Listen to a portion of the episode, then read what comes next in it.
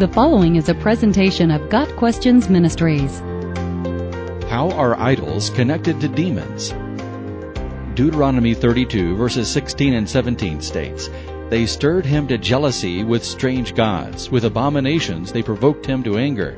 They sacrificed to demons that were no gods, to gods they had never known, to new gods that had come recently, whom your fathers never dreaded. This passage associates pagan gods with demons and warns God's people not to be involved with idolatry. The Hebrew text here uses what is called synonymous parallelism, in which two or more lines communicate the same idea using different words. In this case, the parallels include strange gods and demons that were no gods. Grammatically, the demons and the foreign gods are the same. The text clearly connects pagan worship with evil spirits. The false gods are in contrast with the true God, the rock, in verses 15 and 17. Leviticus 17 verse 7 adds another important connection.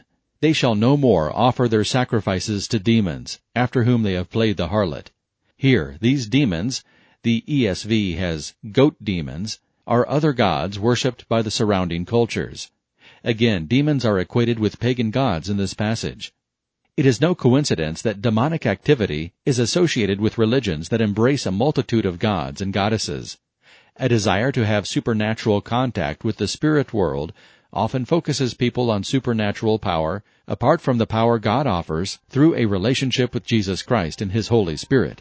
The devil desires to be worshipped, and demons teach false doctrine in order to deceive.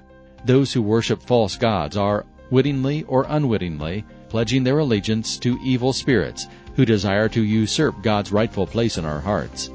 To the Christian, an idol is nothing, 1 Corinthians 8 verse 4. That is, demons and their deceit have no true power over us. Any power they wield pales in comparison with the power of Christ. Got Questions Ministry seeks to glorify the Lord Jesus Christ by providing biblical answers to today's questions. Online at GotQuestions.org.